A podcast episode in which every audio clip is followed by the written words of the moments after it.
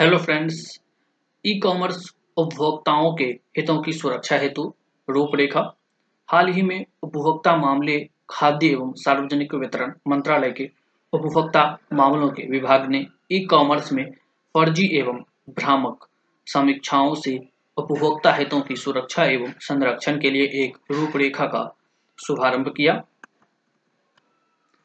Amazon और फ्लिपकार्ट जैसे e commerce कंपनियों को अपने प्लेटफॉर्म पर पेश किए जाने वाले उत्पादों एवं सेवाओं से संबंधित सभी सशुल्क उपभोक्ता समीक्षाओं का स्वेच्छा से खुलासा करना होगा। समीक्षाओं को भ्रामक नहीं होना चाहिए और समीक्षकों की अनुमति के बिना उनकी पहचान का खुलासा नहीं किया जाना चाहिए। अगर कोई समीक्षा खरीदी जाती है या समीक्षा लिखने के लिए व्यक्ति को पुरस्कृत किया जाता है तो उसे स्पष्ट रूप से खरीदी गई समीक्षा के रूप में चिन्हित करना होगा।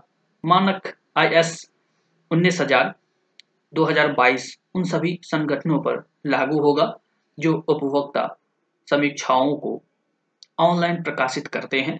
इनमें उत्पादों एवं सेवाओं के आपूर्तिकर्ता शामिल होंगे, जो अपने ग्राहकों, आपूर्तिकर्ताओं द्वारा अनुबंधित तृतीय पक्षों या स्वतंत्र तृतीय पक्षों से समीक्षा एकत्र करते हैं। भारतीय मानक ब्यूरो द्वारा समीक्षाओं को अनुरोधित और अवांछित के रूप में परिभाषित किया गया है। किसी भी संगठन में समीक्षा को संभालने के लिए जिम्मेदार व्यक्ति को समीक्षा प्रशासक कहा जाएगा। यदि किसी उत्पाद को चार से पाँच स्टार रेटिंग मिलती है तो संगठन को डेटा एकत्र करने वाली अवधि की सूचना देनी होगी।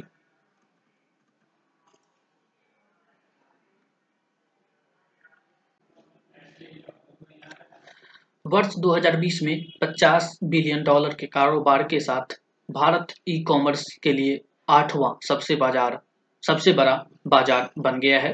भारतीय ई कॉमर्स क्षेत्र वर्ष 2027 में छब्बीस बिलियन अमेरिकी डॉलर तक पहुँचने का अनुमान है, जो वित्त वर्ष 2021 में तीन पॉइंट पंचानवे बिलियन अमेरिकी डॉलर था।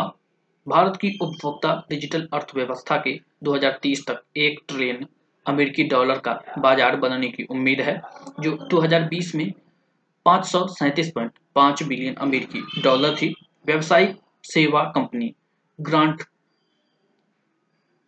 थॉर्नटन के अनुसार वर्ष 2025 तक भारत में ई कॉमर्स का मूल्य एक सौ अठासी बिलियन अमेरिकी डॉलर होने की उम्मीद है।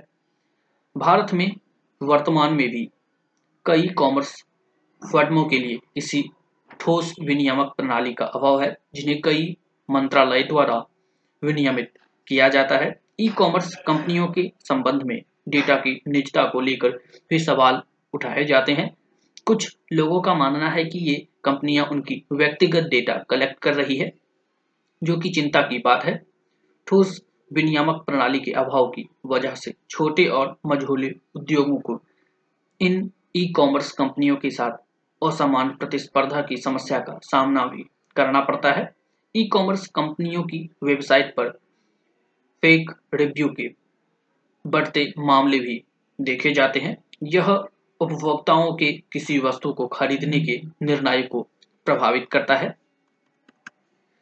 इसे भारतीय मानक ब्यूरो अधिनियम 2016 द्वारा स्थापित किया गया है। भारतीय मानक ब्यूरो भारत सरकार के उपभोक्ता मामले, खाद्य एवं सार्वजनिक वितरण मंत्रालय के उपभोक्ता मामलों के विभाग के तहत विभाग का राष्ट्रीय मानक निकाय है। यह वस्तुओं के मानकीकरण, अंकन और गुणवत्ता प्रमाणन की गतिविधियों के सामंजस्यपूर्ण विकास और उससे जुड़े या प्रासंगिक मामलों के लिए उत्तरदायी है। इसका मुख्यालय नई दिल्ली में है तथा इसके पाँच क्षेत्रीय कार्यालय कोलकाता, चेन्नई, मुंबई, चंडीगढ़ और दिल्ली में है।